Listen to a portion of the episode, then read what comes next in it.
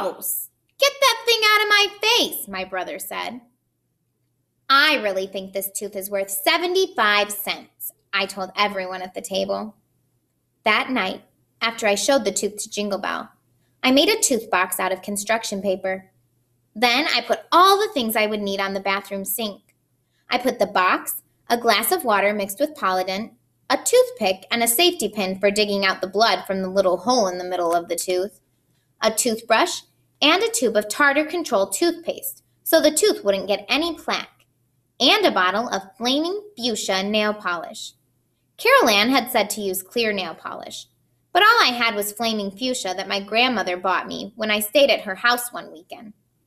My mother told me Flaming Fuchsia is a teenage color, so I haven't used it yet. I turned on the water and held my tooth under it to get off the bits of napkin and my brother's fingerprints. And then it happened. My tooth went down the drain. For a few seconds, I couldn't believe what had happened. Then I started yelling, "Emergency! Emergency!" over and over again until my parents and Philip came running up the stairs, asking if I was hurt or if I was sick. Philip wanted to call 911.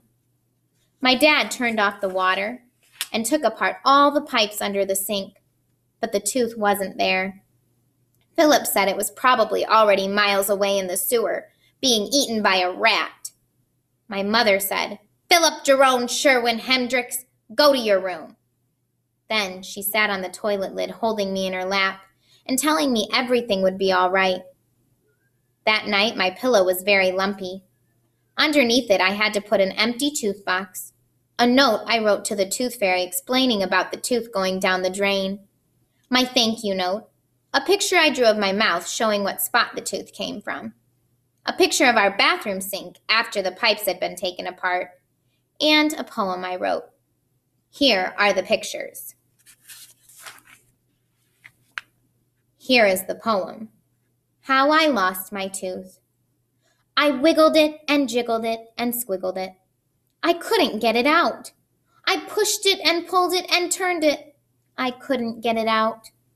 I couldn't get it out, but my apple did. I bit it and cried. My tooth was inside, all covered with blood. Then it went down the sink, and that stinks.